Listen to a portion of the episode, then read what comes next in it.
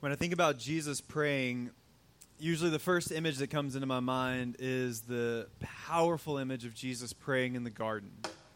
It's so easy to visualize because the Gospels are so descriptive about the setting and the scene and the agony that Jesus was feeling, the spiritual and emotional and physical exhaustion, being grieved deeply and painfully over what was happening and what he knew was about to take place. And so while that may be the one that comes to my mind the quickest because it's the most powerful image, I also think there's something striking about the other times that we see Jesus praying in Scripture. The times that seem very ordinary, when Jesus would just get up early in the morning or would retreat off to a distant place after a time of ministry and teaching, when he would separate and just find himself some time to be alone with God and pray. And as we look through the Gospels, we see that prayer was a part of the rhythm of Jesus' life. To Jesus, prayer was absolutely as natural as breathing. And when I see that, it reminds me that I don't pray nearly as often as I should. That prayer doesn't come nearly as naturally to me as it should. That it's not a part of the rhythm of my life in the way that it should be.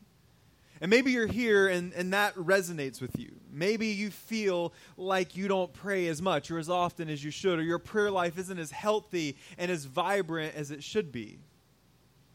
But as we've been looking through these teachings where Jesus is telling us what kingdom life looks like, we've seen over and over again that kingdom life is designed to follow and imitate its king. And as we see time and time again throughout Scripture, we serve a king who is a praying king. And as Jesus lives out the example for our lives, we see exactly how important prayer should be. And in fact, we see Jesus give us a commandment and an invitation to come and pray. And so this morning, no matter where you find yourself, no matter what you may be feeling, no matter what hang-ups towards prayer you may be experiencing, whether you have hesitancy about prayer because of guilt or shame, or maybe you struggle to find time because of busyness and you feel guilty about that. Maybe it's just not a part of a regular practice of your life or something that you feel like you haven't ever really done well or learned to do well. No matter what the hang-up may be this morning, today we're going to consider a commandment and a calling and an invitation to pray to our God, to pray to our Father in heaven, and to be people of prayer as we sit and learn about prayer at the feet of King Jesus. And so our passage this morning comes out of Luke chapter 11, verses 1 through 13. And this is the Word of God. It says, "Now Jesus was praying in a certain place. And when he finished, one of the disciples said to him, 'Lord, teach us to pray, as John taught his disciples.' And he said to them, 'When you pray, say, Father, hallowed be your name. Your kingdom come.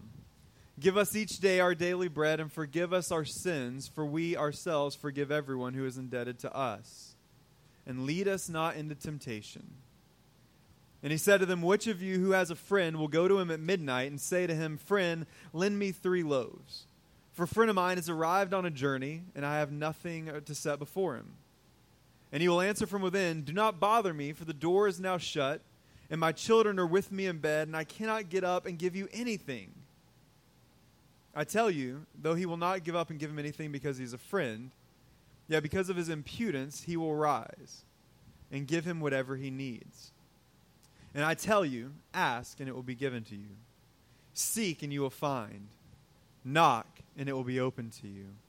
For everyone who seeks or asks receives. For the one who seeks finds. And the one who knocks, it will be opened. What father among you, if his son asks for a fish, will instead of a fish give him a serpent? Or if he asks for an egg, will give him a scorpion? If you then, who are evil, know how to give good gifts to your children, how much more will your heavenly Father give the Holy Spirit to those who ask him?'" May God add his blessing and his favor to the reading of his word. Thanks be to God for his word. Father God, we thank you for your word, and we also thank you for the gift of prayer. Because we're reminded in this passage of Scripture that you not only command us to pray, that you want us to pray. That you allow us to come to you like children and pray to you as our Father. But God, you know that far too often I don't take advantage of that as I should, that most of us don't take advantage of that as we should.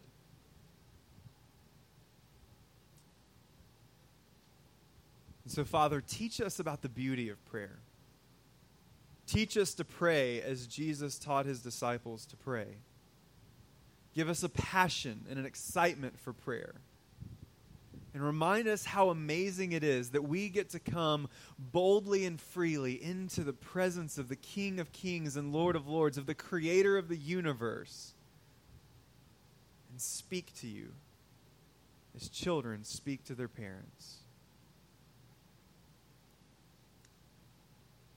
So God, we come to you in prayer, asking that you teach us to pray. And we ask all these things in the precious name of Jesus, our King. Amen. Right off the bat here is Jesus teaches us about prayer. We see the first thing that we should do is to pray like Jesus. Very simply, very plainly, we need to learn to pray like Jesus. And this passage starts with a very powerful image, again, one of these times where Jesus prays. And it says that he just simply was praying off in a certain place, and while he was, his disciples were waiting. And now this wouldn't have been a scene that was unfamiliar to the disciples. They would have seen Jesus pray on many different occasions because it was so much a part of the rhythm and the fabric of who he was, and it was so much a part of his life. But for some reason, this particular time was different. And the disciples, at least from the way that this is painted, were just waiting around Jesus like a waiter in a restaurant when you're saying the blessing and they don't want to jump in, but they don't want to interrupt, but they got your food, and so they hang out around the table, probably like that. And so the disciples were standing around waiting on Jesus to finish. And as soon as they did, they come to him with a question. It says when he was praying in a certain place, and when he finished, one of the disciples said to him, "Lord, teach us to pray as John taught his disciples." Now, it's important to remember about Jesus' disciples that these guys, they weren't pagans. They weren't non-believers. They weren't non-religious people. These were men who would have grown up in a religious context. These were Jewish men who would have been taught how to pray from a very early age. They would have been taught the scriptures from a very early age. They weren't coming into this blind. And so when they asked Jesus to teach them to pray, they're clearly asking something different than just give us the basic understanding of what it means to pray. But they say, we want, because we're your disciples, we want you to teach us to pray the same way that John taught his disciples to pray. We want you to teach us to pray like you. In fact, a really clear picture of this, they might have even been saying, Jesus, just give us a prayer to pray. Because as we've seen, they started to recognize that something was different. That something about Jesus was different. We're starting to see them confess their faith that Jesus is the Messiah that was promised. They're seeing the miracles and they're hearing the teachings, and they know that something is about to come to a head. They realize that they were a part of at least some part of a beginning of a new kingdom. That they were the part of a new people. And because of that, they wanted a new prayer. And so they said, Jesus, you give us a prayer. You give us the new prayer to pray. You teach us to pray as people who follow after you. We're not content with something generic. We're not content with something that we've grown up with. But we know that you're changing everything. And so we want a prayer that reflects that. We want to learn to pray like your disciples. Last week, as we were talking about community, we looked at the importance of not coming to Jesus to show off our community, but to come to Jesus to learn how to live in community. That we don't want to simply come and say to Jesus, look at all these things we're already doing, and hope that he gives the stamp of approval. We want to come to the feet of Jesus and say, Lord, we need you to teach us how to live in community the way that you have designed us to live in community. And in the same way, when it comes to prayer, we need to be very cautious to not give in to the temptation to just throw our prayers at Jesus and hope they stick. but instead to come to Jesus and say, because we're your followers, because we're your children, because we're your disciples, we want you to teach us how to pray. And when Jesus does, it's, of course, beautiful and perfect. Because in verse 2, he says, he looks at him and says, when you pray, say this, Father, hallowed be your name. Your kingdom come. Give us each day our daily bread and forgive us our sins, for we ourselves forgive everyone who is indebted to us. And lead us not into temptation. As we've seen, life in the kingdom requires the whole of a person. That kingdom life, that following Jesus isn't simply about holding to a certain set of beliefs. It's not simply about participating in religious rituals. It's not just about doing good and acting socially, but it's about the whole of our lives from the inside out. To love God with our heart, soul, mind, and strength. To love Jesus with all we have. And then not only to believe in Jesus, but to see that belief push us into action and to do the work that we're called to do. And so, of course, when Jesus teaches us how to pray, the prayer that Jesus gives us to pray is a holistic prayer that covers every aspect of our lives and that shapes us from the inside out when we pray it.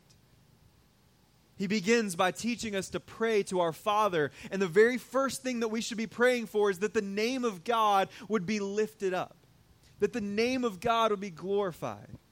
And so Jesus reminds us right there that God's fame, that God's message going out into the world, that God's glory is the most important and the most central part of our lives and everything that we do. The prayer reminds us of our kingdom, of our mission to go out and to spread the news of the kingdom, to see God's kingdom done on earth as it is in heaven, as Matthew's version of the prayer teaches us. He teaches us to pray for our physical needs, that we should pray that our daily bread would be provided for us and that we put our hands and trust in the Father who gives us what we need. He teaches us to pray for our spiritual needs, asking God to forgive us of our debts as we go out and we do the work of the kingdom by forgiving those who are indebted to us. And then he tells us to ask God to protect us from temptation, to keep us from falling into sin so that we can continually go out and do what we're called to do. In this very short prayer, Jesus reminds us that kingdom commandment in our life is complete and total. And so our prayer life should reflect that. And the way that we pray should reflect that. Even the things that we say in the midst of our prayers should reflect that as well. And so as Jesus gives this prayer that we can pray verbatim or we can use as a model to structure our prayers around or both, we have this invitation to come to God and to pray freely and often.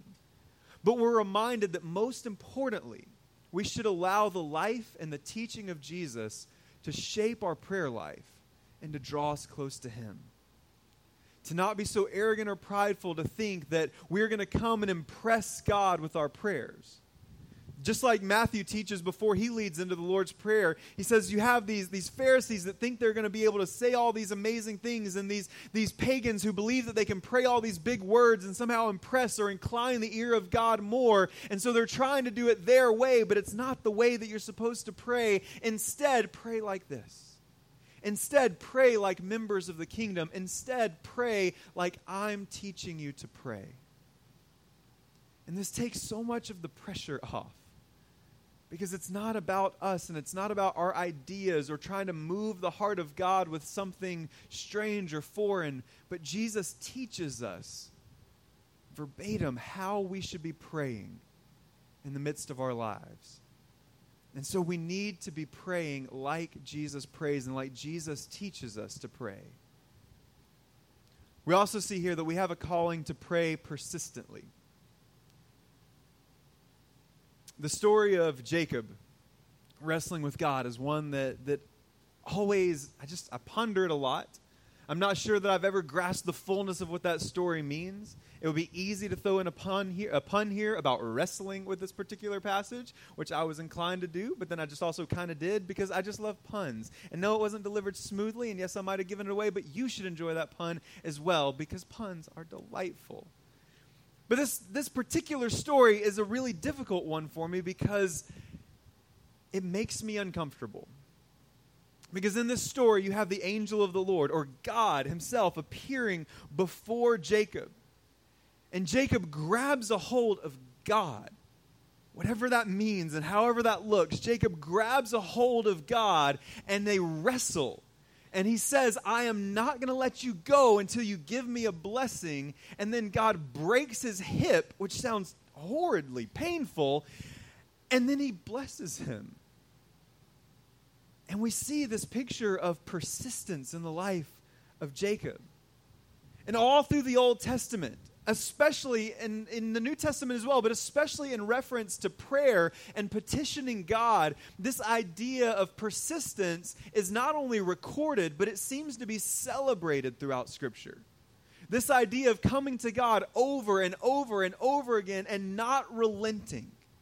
And that makes me deeply uncomfortable because that is not part of the fabric of who I am.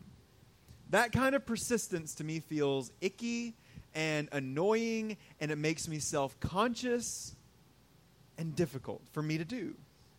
I'm the guy that I don't want to text you more than once unless I really have to, and if I ever text you twice or call you twice and you haven't returned it, just know that I want to throw up while it's happening. Constantly. If I have to ask someone something again, or if I have to remind somebody at a store, if I have to go and bother someone a second time, it gives me the dry heavies and I don't feel good, and it makes me very deeply uncomfortable because I don't want to be that guy. I don't want to be annoying. I don't want to be persistent. And even if it's something that's necessary or important, I don't like it. And in verse 5-8, I think this is why. Jesus gives an example here that just makes me think, yeah, that's why I don't want to do that. He says, which of you has a friend who will go to him at midnight? Again, we're already off to a bad start. And say to him, friend, lend me 3 loaves. It's midnight, man. Like, don't eat bread at midnight. That seems like it's just a lot of carbs. It's going to sit really heavy. For a friend of mine has arrived on a journey, and I have nothing to set before him. Let him go to bed. And he will answer from within, the appropriate answer, mind you, do not bother me, for the door is now shut, which is a thing that I have tried to say to my children on many occasions. And my children are with me in bed, and I cannot give up and give you anything.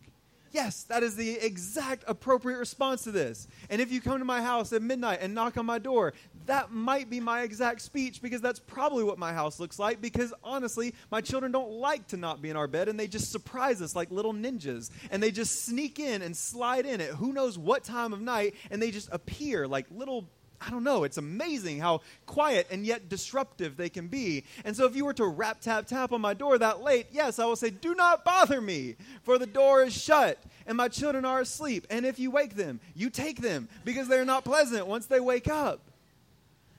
But it keeps going. And Jesus says, and again, dead on here, I tell you, though he will not get up and give him anything because he is his friend, yet because of his impudence or his persistence, he will rise and give him whatever he needs. You see, at midnight, this guy is not getting out of his bed to give his friend bread because they're friends. Because at midnight, they're not friends anymore. But if he keeps over and over again, and those children are asleep in bed, and you know that the only thing that's going to shut this former friend up is if you give them some bread, you're going to get up and you're going to give them bread. And I know this is true because I have children. And this is the way that children operate. Because you know them. I have 2 little girls, and they are very cute. And sometimes I get the question a lot, how do you ever say no to them because they're so cute? But I'm with them all the time. I know how cute they are. I am immune to their cuteness. And so when they want something, they start with cuteness, and they do the Puss in Boots big eyes thing. And it doesn't do anything. And I can look at them in their cute little big eyes and say, no. And it costs me nothing. But then what happens is those eyes change to eyes of fiery determination. And they just ask and ask and ask and ask, and nothing that I say will make them stop asking. And so there are sometimes when what I give them is not out of love and adoration, even though I often love to get them gifts of love and adoration. Sometimes I give them things because, oh, please stop talking. And that's what Jesus is saying here. This persistence drives the person that's in their house, in their bed, not wanting to get up and to do something for their neighbor. And in the same way, that's what happens with children. And remember, Jesus teaches us to pray to our Father in heaven, meaning that we're coming to God as children. And children don't ask nicely very often.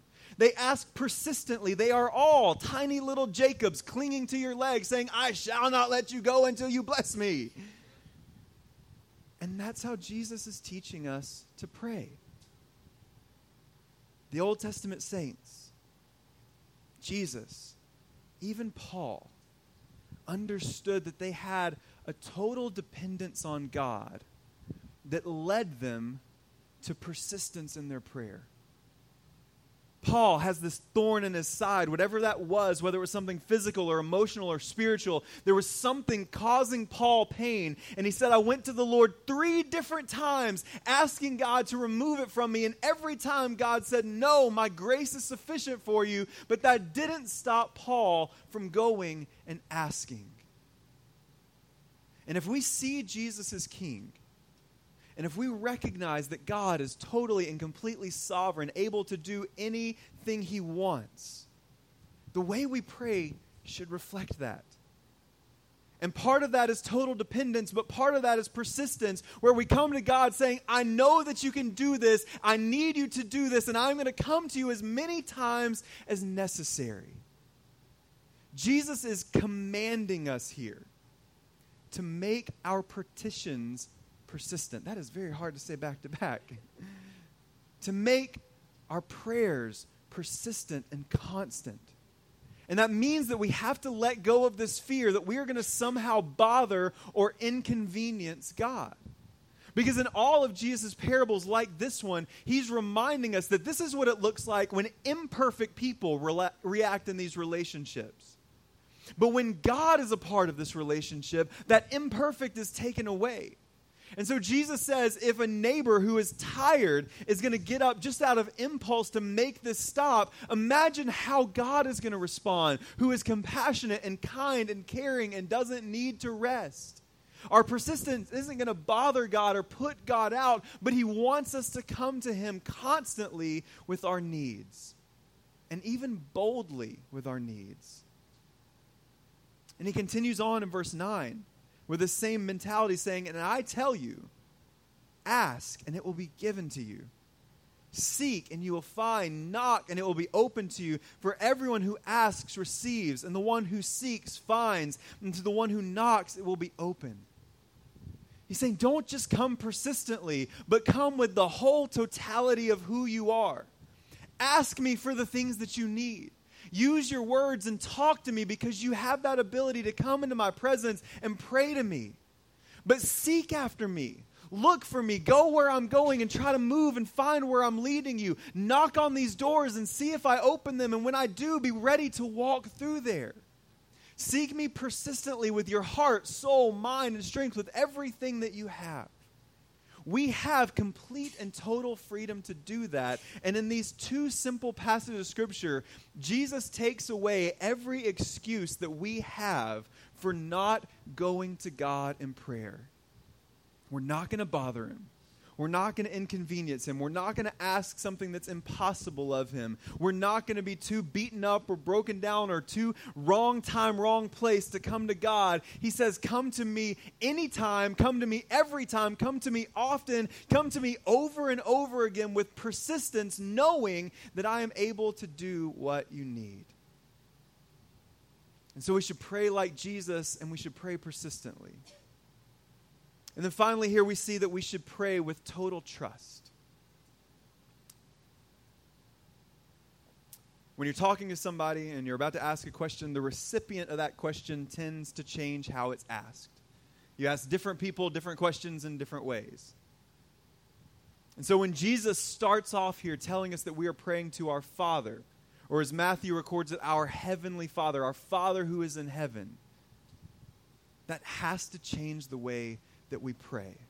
That has to change the way that we make our requests known to God. Because we're reminded here that we are praying to a God who has the power of the King of the universe. We're praying to a God who has the power to create universes out of nothing by the power of his word alone, but we are also praying to a God who has the heart of a perfect, good, and loving Father. And so in another little parable here, Jesus says, what father among you, if his son asks for a fish, will instead of a fish give him a serpent? Or if he asks for an egg, will give him a scorpion? And that question is obviously absurd, intentionally absurd. Jesus says, all of you here that are fathers, if your child comes to you and asks for an egg, it would be cruel at best, abusive at worst, to instead give them a scorpion, because scorpions are weird and creepy and unpredictable. I don't really know what they can do. I haven't been stung by one. I don't really know. Can they kill you? Maybe. I don't know. Can they fly? I don't really know what scorpions do. They make me very uncomfortable. But that would be a horrible thing to do to your child. And you don't have to read a parenting book for that, right? You don't have to go to the conferences for how to not give your child a scorpion when they want an egg. And so Jesus is saying, this is really basic stuff here. None of you would do that. All of you know on a basic level how to care for the most primitive needs that your child has. Now imagine God. Now imagine the God who knows you more intimately and more perfectly than you could ever imagine. If you fathers, if you parents who are just wrecked with sin and shame and brokenness can handle these basic day-to-day things, then the God who is above all and beyond all and perfect and holy and kind and just and gracious, he is going to care for you in a way that is right, in a way that is perfect, in a way that is exactly what needs to be done. But a lot of times we approach God with uncertainty, we approach God with doubt, and we approach God with mistrust. And why wouldn't we? Because all of us can think of times when we've asked something of someone and they've not done it, they've not done it well, they've told us they would do it and they wouldn't do it at all, or they've told us no. We've all had times when we've relied on someone, even someone close to us, but we've been let down. We've had times when we've trusted someone with our vulnerability and they've taken advantage of it and used it for their own gain. We've all had these things take place in our life. And so it makes sense that when we would go to God, we would expect that same thing to happen, because we often forget exactly who God is. But Jesus is saying, focus here. This is your Father who is in heaven. How much more will the Heavenly Father give to those who are in need? This is a God who loves us enough that he showed his love for us by giving his one and only Son as a sacrifice on our behalf, a God willing to give everything for us. And so Jesus is saying, do you really think that that's a one-time affection? Do you really think that God only cares for you once in a moment, or that God only has room in his heart for one or two of you, or for maybe one moment in your life? This is a God who has enough love to go around. And that's one of those things that you learn as a parent. There's always that fear when you have one kid and you love them a lot, and then you find out that another one's coming along and you think, uh-oh, I got all this love for this one, and how am I ever going to love the other the same? And what's amazing, what you find out, is that love is not a finite resource. And when it comes to God, love is certainly not a finite resource. In fact, Paul in Ephesians tells us that he lavishes his love on us, that he has so much love that not only can he give all of us every bit of love that we need, but he can pour on us far more than we could ever possibly dream or imagine. And so we have to remember when we come to God that we come to a Father who loves us and who is intimately concerned about us, that he cares about every single detail of our lives. But we treat God with superstition, like God is some sort of divine monkey's paw, that if we ask the question in the wrong way, then we're going to get some sort of horrible response that takes place. That if I ask God to help me, then maybe he's going to hurt somebody else. Or if I ask God this in the wrong way or with the wrong heart, then he's going to snatch it away and give me something negative in return. But that's not the God that we serve. He's not a gotcha God that's waiting for us to mess up so that he can punish us, but he is a God who gives us what we need. Now, he doesn't always give us what we expect, but always what we need. I know I've quoted this before, but Tim Keller says that God will either give us what we ask or give us what we would have asked if we knew everything that he knows. And so, yes, sometimes the answer to our prayers may be no, or maybe that's not what you need, or maybe here's this instead. And maybe we'll have to grasp with that and reconcile that and to trust through those times. But God is always going to give us what we need in the time that we need it. And he is certainly not going to ever just pull the rug out from under us just because that's not the kind of God he is. This is why in Matthew's prayer, he says to pray that God would, his will would be done on earth as it is in heaven. And we pray that because we can trust the heart of the Father. That no matter what's going on, that God knows more than we know, and that also God cares more than we care, and God loves more than we love. And so we can trust that whatever happens, whatever is done in God's will, it's not only going to be what's best for him, but it will be what is best for us as well. And so we have this ability to come broken and vulnerable and honest with God, trusting in his character and his nature, knowing that if we ask for an egg, he's not going to give us a scorpion, that he's not going to punish us for asking too many times or asking from a place of total vulnerability. He's not going to take our vulnerability and use it against us, but we have a God who deals gently with us. And so because of that, we can come asking and seeking and knocking. We can come persistently and consistently because God can handle it. In fact, even more than that, God expects it and God commands it of us. And so we can come boldly to the throne of grace and make our requests known to our God because we have a Father who loves us more than anyone else ever could, who cares about us more than anyone else ever could, who knows our needs even more than we know them. And so as kingdom people, we need to prepare and to pray to be a people of wild and passionate and constant prayer. And we can start today. And prayer is certainly one of those spiritual disciplines that it might not come naturally at first. It might be something where we start small. But thankfully, if you don't know what to pray, we've got one right here. Starting with just what Jesus taught us to pray and making that prayer a regular part of our lives, but then asking God to give us a passion to talk to him, to remember that we don't have to have our guard up or any sort of formality, but we can come to God as children, clinging to him, persistent and annoying and messy and broken, but he loves us just like that. And so let's commit today to be a people of prayer. But also, let's commit today to be a church of prayer. And as we were talking about community last week and some of the opportunities that we have coming up in our city and in our neighborhood, we don't want to do this on our own.